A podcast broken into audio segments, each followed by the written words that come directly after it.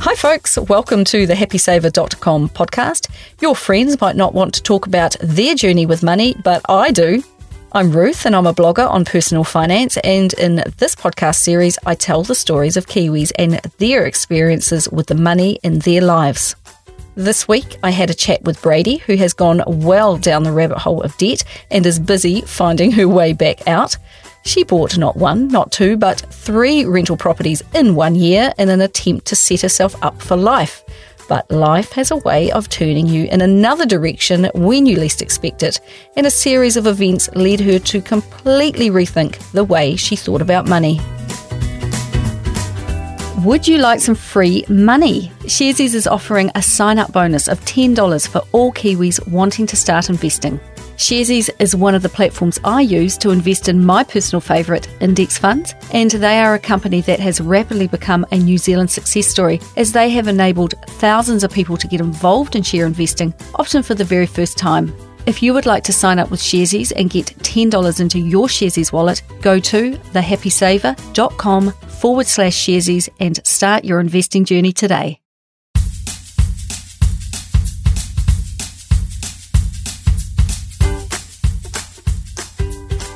I stumbled upon Bradie when I found that she was regularly and openly posting about the money in her life on her blog and also on Instagram.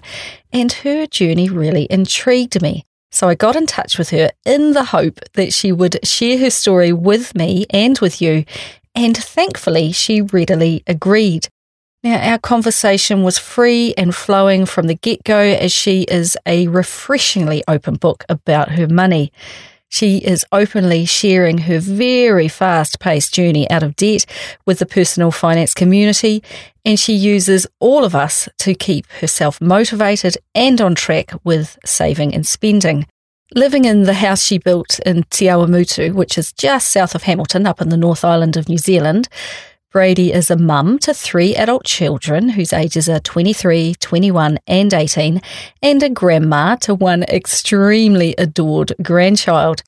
At age 20, she married Paul, and their marriage has just ticked over 26 years, which is pretty awesome.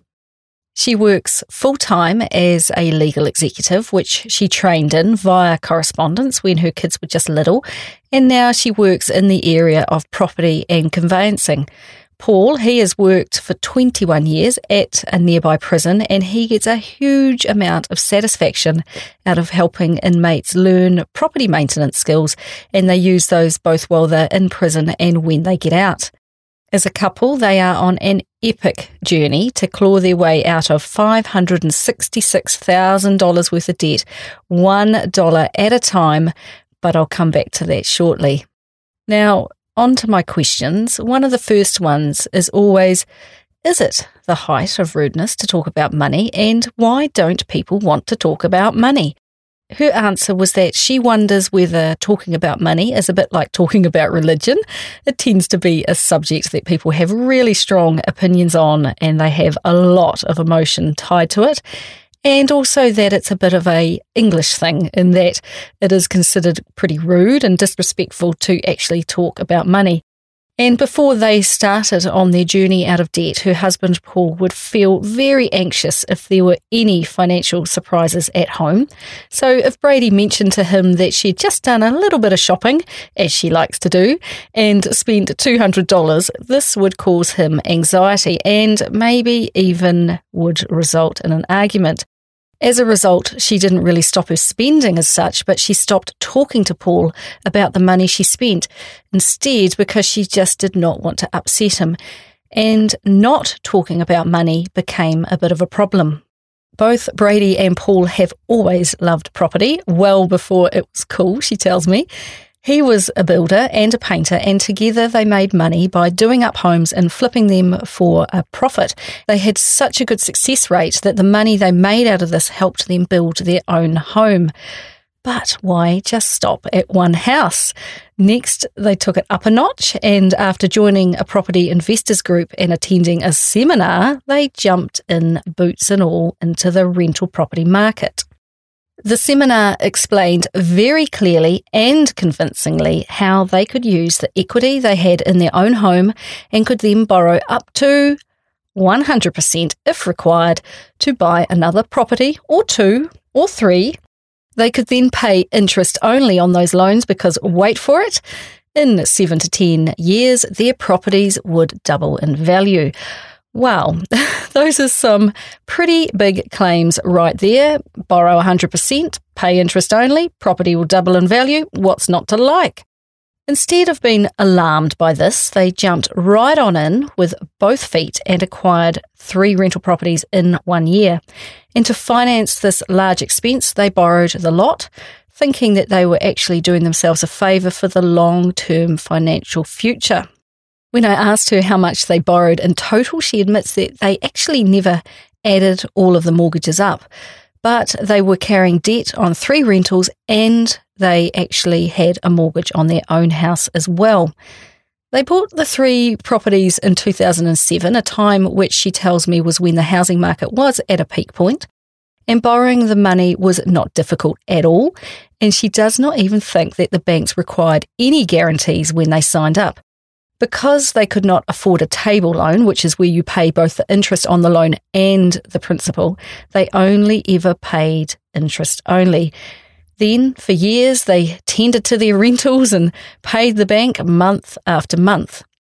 Then, in January 2016, she had what she refers to as an awakening. She lost her sister to cancer in December 2015 and was with her in the last month of her life. And the greatest thing her sister wanted to do was to feel comfortable to die and to stand in her truth to do it. As you could imagine, this had a really profound effect on Bradie. Then, in January 2016, two more pivotal events happened that would prove to be the tipping point. One involved a Buddha, and the other a movie night. It was during a uh, shopping trip with her girlfriends in New Plymouth that she dropped a hundred bucks on a Buddha statue that she liked. She didn't need it, she just liked it. So on the credit card, it went.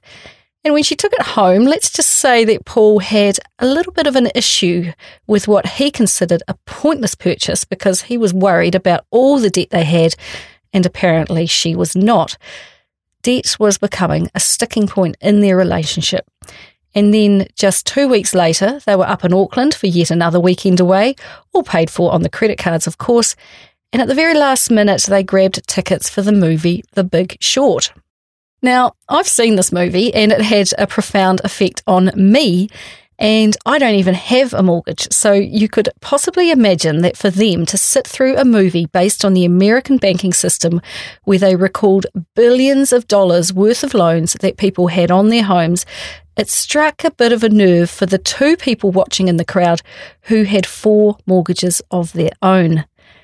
And that night, the floodgates opened between Bradie and Paul, and they sat down for the first time and looked in detail at their financial life, and it did not make good viewing. Despite paying a lot of money to the bank each month, because they were only paying interest, they were not actually paying $1 off their debt. At 45 years of age, she had $566,000 of debt, good incomes, and yet nothing to show for it. Bradie took a long, hard look at herself and her life and asked herself the same question her sister asked Am I standing in my truth? The honest and difficult answer was no. With a flash car, a nice house, rental properties, weekends away, shopping trips, etc., she felt that she was not living an honest life because she had created the illusion of a wealthy life, but it was just an illusion. She was really disappointed with herself because she knew that deep down she was actually really good with money, but as the main person who handled the money in their marriage, she had strayed off course and she had got herself and her family into a large financial predicament. As they talked, Paul, who had always been the frugal one in the marriage, which Bradie says is just as well, or she would have spent even more, revealed he was actually very worried about the debt they had. Laying it all out on the table was a horrible day, she told me. Learning that Paul had set a small $700 emergency fund aside because he thought they were in trouble was pretty hard for her to hear. But with all their cards on the table, and that's all of them, and the honest communication now flowing between them together, they felt empowered to actually move forward. It was at about this point Bradie started communicating with the debt free community on social media and she started putting her numbers up on Instagram. You can find her at Kiwi Girl on a budget. And she did this as an attempt to make her accountable and to keep her on track. In order to educate herself, she turned to books and to the internet to learn how to get themselves back on track. And that strikes me as a pretty ballsy thing to do, putting exact figures of what you have or don't have and what you owe up on a public forum. But as this public accountability grew, she began meeting people online who were actually on the same journey, and her posting began to become a place to try to reach someone else so she could help others to make a start on tackling their own financial life. Now, the first thing they had to tackle was the rental properties. They had to go and they sold them in 2016. They owned the three properties for the seven to 10 years talked about in the Property Investors Seminar. And when all was said and done, none of them doubled in value. Two of them they made no money on and sold them for what they bought them for. And in reality, they actually lost money due to all of the interest payments they had made. And on the third property, they made about $120,000. And Bradie said that the relief when they sold the last rental house was unbelievable. I was interested to learn more about the interest only mortgage that she used because she's not the first person I've heard being stung by one, and I wondered who advised her to take it on. Back to that seminar again. They told her it was the best idea, and when she took this information to her bank, they agreed. Even her accountant said it was the best thing to do as you could claim back interest in your tax return. They received no advice to the contrary, and they didn't know that it could become a problem. Looking back with 2020 vision, she believes that the only people who have done well out of a rental property have had a 20 to 30% deposit on each property and a 15 year term to pay off their mortgage. You have to go into it with money to make it work, and they just didn't. Added to the financial stress of owning rental property was the stress of working with tenants and the ongoing repairs and maintenance on each house and all of the other associated costs of rates and insurance and accountants and so on and so forth. Today, they find themselves with one home, the one that Paul built. And although the number is moving downwards by the day, they currently have $120,000 remaining on their mortgage. Having been so far in debt such a short time ago, they have come an extremely long way very quickly. But they have made some fundamental changes to the way they view money along the way, and I was really keen to get on with the questions and tease out how they go about things today. Now, given the fact that they used to be pretty big spenders, I asked if you were given $10,000 right now, what would you do with it? Bradie is deeply in the pay off the mortgage mode, and that entire $10,000 would go straight onto the mortgage as a lump sum payment. So that question is a hypothetical one, but she actually had the opportunity to pay off this exact sum very recently. And it was not as easy as it sounds or as easy as it actually should be. You see, when you sign up to a mortgage, you sign up to terms of lending lump sum payments were not in their lending terms of their fixed rate mortgage, and the bank proved to be very stringent on this. They told Bradie and Paul it could not be done and to put that $10,000 on a term deposit until their fixed rate came up for renewal.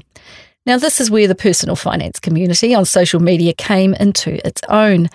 A fellow Instagrammer, is that even a word, um, schooled her up on banking law and told her to go to her bank and fight for the ability to make an extra payment. The bank ignored her, so she went straight up the chain to the area manager and requested a partial break so she could pay off a $10,000 lump sum. Thankfully, he emailed back in two minutes and said, Yep, that can be done. They did it that very same morning and the bank charged them $80 for the privilege. If she did not know to push back, then she would have just put it all on a term deposit and waited. A win like this gave her confidence, and she wants others to learn from her actions here. Now, everyone has financial habits, whether they realize it or not. So I asked Bradie what her three main habits are. Whereas they used to be to go shopping and buy Buddhas and things like that, now they are actually quite different.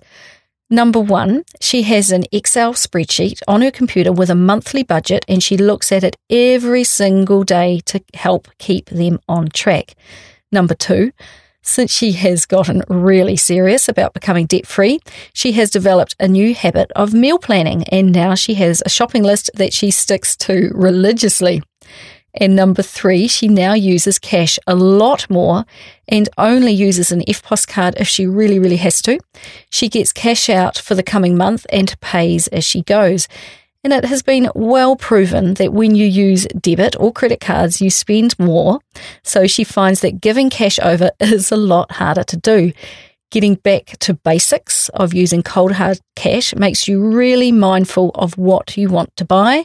And she thinks very carefully before she breaks a lovely, fresh, new $50 note. From a young age, Bradie remembered that she loved to budget with her pocket money, and she recalls going to a bank at age about 13 to ask for um, the best available interest rate.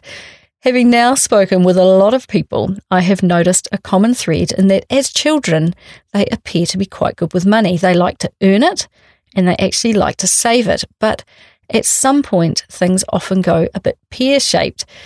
She said she was passionate about making the correct financial decisions, but strayed from that path up until very recently. But now her new approach to money, or another way to look at it, her returning to her money roots, means she has a great money elevator pitch now, and it is the following. She says, live like no one else now, so you can live like no one else later. And I just love this. Um, she is budgeting hard and is frugal now, so that when they reach retirement down the track, they can really enjoy their life. And that's um, to be celebrated, in my view. Throughout life, we each have wins and we have losses. And for Bradie, her biggest financial triumph is the fact that since January 2016, they have paid down $440,000 of debt. And that is a remarkable achievement. And with each dollar paid off, her load is feeling lighter. But the flip side of success is failure, and she feels her greatest financial flop is hands down buying three rental properties on 100% finance and in the process creating a huge financial burden. They also had a number of credit cards, which they were in a continual cycle of maxing out, paying off, and maxing out again. And having the cards felt like it gave them some security, knowing that if there was an emergency, there was always money available if the card was not maxed out, that is. She is now totally averse to credit cards and hates them with a passion. Today, they use mostly cash, like I mentioned, or they use a debit or EFTPOS card, which is, of course, relying on the money that you actually have in your very own bank account. In the last couple of years, Bradie has taken a lot of time to reflect on the past decisions she has made. So I asked her the question Bradie, if you could retain all of the knowledge you have today regarding money and could go back to your 15 year old self and start again, what would you do, whether it be the same or something different? The answer, unsurprisingly, was definitely something different. Early in their marriage, they would try and live well within their means, living on only one of their wages, saving the other to try and save a good 20% deposit for one house. They would then have only a 15 year mortgage, no credit cards, and have a really good emergency fund built up. So, how is their debt situation now? They are down to a single mortgage, like I said, on the home they live in, which is now valued at $730,000. And my notes tell me who their lender is, and it simply says stuck with Westpac. But I'm actually not sure if she means we have stuck with them because they have supported us or we are stuck with them and I can't change at this point. I suspect it may be the latter, the reason being that they have a fixed interest rate mortgage which is not due for review until December 2018. And she regrets that they did not have a portion of it on a variable interest or floating rate as then she could have hammered it and thrown every spare penny at it. But the mortgage structure was decided on before they had their big night out in Auckland and started to make these changes. Selling the three houses instantly paid back debt, but in order to find the extra money they were going to need to pay off all of their debt quickly, they had to find other ways to make some cash. Like in the USA, car loans are actually very prevalent in New Zealand as well. They had purchased a $20,000 vehicle with a loan, and that was one of the first things they sold. They received $15,000 when they sold it, and they put that money towards that debt. Now she drives her trusty Toyota Corolla along, thinking, I paid cash for this, and she absolutely loves that feeling. She used to really care what other people thought, and she drove a big flash car, but now she does not give it a thought to what other people might think about the car she drives. And good on her, I say. They are paying back a whopping $3,700 per month on their mortgage, and any spare cash is put aside. And their strategy is to keep making partial breaks and paying off lump sums like they did with the $10,000. They will keep getting stung with fees when they do this, but it's actually worth it because of the interest they will save in the long term. Now, they are hardcore frugal living, so they can make these beefy payments, and currently their end date is August 2019, just before Bradie's 49th birthday. And I take my hat off to these two. Just two short years ago, there would quite often be disagreements over money, and she would regularly have a sinking feeling when reading her credit card statement handling money in their house was left to her and it was really stressful and would cause her a lot of concern.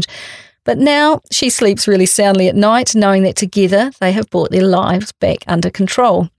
Now, come August 2019, and once they have cleaned up after their huge mortgage free party, I suspect they're going to have, what next? So then they will look at investing. Currently, they invest about 9.5% of their income into their superannuation funds. She pays 8% and Paul pays 11% into their KiwiSaver funds, which is actually pretty high. And collectively, they have about $150,000 in their super funds. She wants to move them from saving 9.5% to 20% of their income. And personally, I think that with the savings habits that they are demonstrating now, that they will absolutely blitz this target. They have also worked really hard to build up an emergency fund so that if they have a major setback, such as a job loss, they can cover their mortgage and survive until they find work again. And this is a really crucially important step to take. They have $15,000 in a term deposit and they know that amount will last them between three and five months.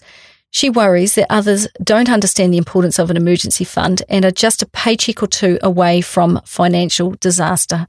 Another account they have is where they save money for gifts because despite all their frugal ways, Bradie is one of those people that loves to buy presents for her family. Every month of the year, she puts a little aside for this, which is a really good example of planning ahead for expenses you know you are going to incur. Now, I'm an absolutely terrible present buyer, but there are just some people who love to buy gifts and always seem to buy the right ones. And I suspect she is that person. So I'm pleased to see she gets to continue doing that and she still gets her shopping fix, albeit in a much more controlled way. Another splurge is the very occasional lunch out. They choose lunch because it's always cheaper than dinner out, and that's a good little hack right there. They may go out to a movie infrequently, and for her last birthday, she bought a $90 item of clothing, something that used to be a really regular occurrence, but is now a purchase that is made with a lot of thought. At the start of her debt blitzing journey, Bradie went through every single expense they had and shaved as much off it as she could. With her insurances, they changed the excess amounts they were paying into the sums they were insured for. They now pay $350 a month for all of their insurances, which includes life cover, cars, house, and contents, and their health insurance is paid via Paul's job at the prison. Now, with the money they saved, that is being redirected into debt repayments, of course. Like I mentioned, Bradie loves buying gifts, but Paul, he loves watching sport. Their Sky TV subscription fee was $120 a month and was the last bill she was working to get rid of. poor Paul finally agreed to cut Sky because they simply could not afford this luxury anymore if they actually wanted to hit their debt free deadline. But while on the phone with them to cancel it, he was thrown a lifeline. They had rung to cancel it outright, but in order to keep their business, Sky said they would offer them six months of free sports and then they would pay just $60 per month going forward. So they took up this offer and each of them had a wee win. So Bradie saved them some cash and Paul still gets to watch his sports, which makes him a pretty happy husband. Another budgeting tip was to utilise the power usage chart that her power supplier offers her, and this made them hyper aware of what was using power around the house, and they turn off switches and save power and money as a result. Now, this very careful expenditure may have some of you feeling like they are depriving themselves. Life is for living, yada, yada, yada. But the reality is that if you want to get ahead, you simply can't have everything. They tried having everything, and look where that got them.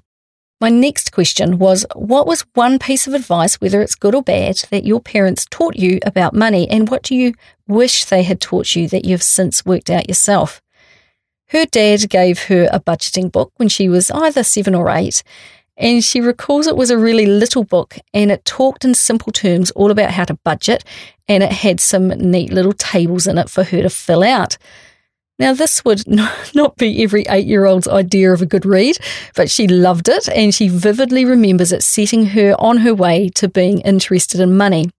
Her parents were never particularly wealthy, her dad worked in the post office and toll exchange. I had to think for a little minute what a toll exchange might be. And he got made redundant at about age 37. And he didn't really work a full time job from then on. And he then unfortunately developed an illness and has been sick ever since and unable to work. To make ends meet, she recalls her mum having three jobs, all on minimum wage, in order to keep their heads above water. Her mother worked in admin at a school as a receptionist and also in a garden centre in the weekend. She would come home exhausted and go to bed because she was just so tired from working. Because she was a good saver from a young age, Bradie also remembers her mother actually asking her if she could borrow the $100 she had saved so she could buy half a cattle beast and fill up the freezer with meat to feed her family.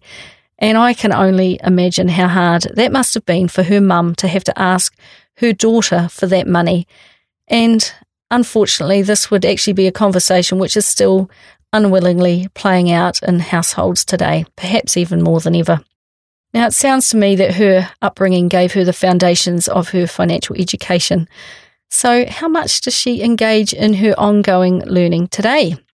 She watches a lot of YouTube videos on finance. What a great topic. And in particular, she watches Dave Ramsey's Debt Free Screams. Now that's screams as an S C R E A M S, where people go on camera and tell their money journey and how they paid off their debt. She finds it really motivating given the journey she is currently on. I have listened to Dave Ramsey being interviewed a few times, and I found his rags to riches story pretty fascinating. And I'll be going back for more, that's sure. And I've linked to him in my show notes so you can check him out too. She also loves my blog, thehappysaver.com. Yeah, no pressure at all for her to say that. And she follows a few people in the debt free community and also tries to read a motivational book each and every month. Chasing Slow is what she was reading when we spoke. She also enjoys having a look at different mutual funds just to see what companies, etc., they are made up of. And I just love that. And now I can see why we hit it off when we spoke, as I do the same. Like myself, Bradie uses social media to keep in touch with a community of people who are really interested in this personal finance malarkey. And she regularly updates her Instagram at Kiwi Girl on a Budget with her downward moving balance of debt. And she gets really lovely comments, messages, virtual praise, and high fives as a result. These comments really inspire her and they make her keep doing what she is doing. She blogs less frequently, but when the urge hits her, she documents her journey in the hope that others will take inspiration and also try to get themselves out of debt. And you can check out her blog at kiwigirlonabudget.com. One day she would love to be in a position to help new people learn how to budget and help them save money and get into basic habits and living on less than they earn. In the meantime, she is providing an excellent education to her adult children and her online community. She believes in celebrating the wins and has booked a weekend in Auckland for the whole family when her debt goes under $100,000. She wants to share with her kids what being on the cusp of financial freedom actually feels like. And the next knees up will no doubt be when the debt is dead. I absolutely loved my chat with Bradie, and of the many things that have stuck with me since our conversation is the concept of living in your truth. She confronted the fact that life as they were living it was not working for them. Now, others may think they should have stuck with the debt because they may have paid it off eventually and could have had three rental properties as a result, but they could not make the numbers work for them. So they took the bull by the horns and pulled out because what they could see is that once they pay the mortgage on their house, they will be pushing money hard out into investments. They can envisage those investments growing really quickly, given how well they've taken to living within their means now. And another great takeaway from our chat was don't settle for anything less from your bank. If you are not getting the answers you need, go up the chain and keep asking questions and keep pushing for answers because that is what will save you money over the length of your mortgage. If you are not happy with your bank, just do not hesitate to shop around and change. There are now only rare dinners out, and there are certainly no more Buddhas being bought by Bradie. They got out every bill and wrote down who and what they owed and came up with a plan to slash their expenses and sort it all out. And from there, they have systematically ticked items off their list. They used to squander two incomes each month, but now they live off one and push the other towards debt. But instead of feeling like they are missing out, they now feel completely empowered by what they have because they are back in control of their money. Their money or lack of no longer controls them, and with every single dollar they pay off, the load is feeling lighter. And the communication in their marriage is now rock solid, and also engaging with social media has really helped her find her tribe. They have struck out on a path that is different to most, and to stick to it, you really do need support. And if this is a journey you want to take, don't discount reaching out to others that you don't even know yet, because this is, after all, how I met Bradie. If you want to engage with a community that has your back, then sign up to Instagram, Facebook, or a blog that you really relate to, and you will find so much support out there to help you on your journey, just like Bradie and Paul have on theirs. So that's it for me today. Wow, what a journey they have been on. I was absolutely buzzing after my chat with them. They have changed their life in so many ways and are moving in a much more positive direction. I think there are so many parts of that conversation that you can pull things from and you'll be able to use them in your own journey. So, head to thehappysaver.com to see the show notes from today and a ton of other information, all written by me on personal finance and investing in New Zealand. And don't forget to tell your friends where to find me. Until next time, happy saving.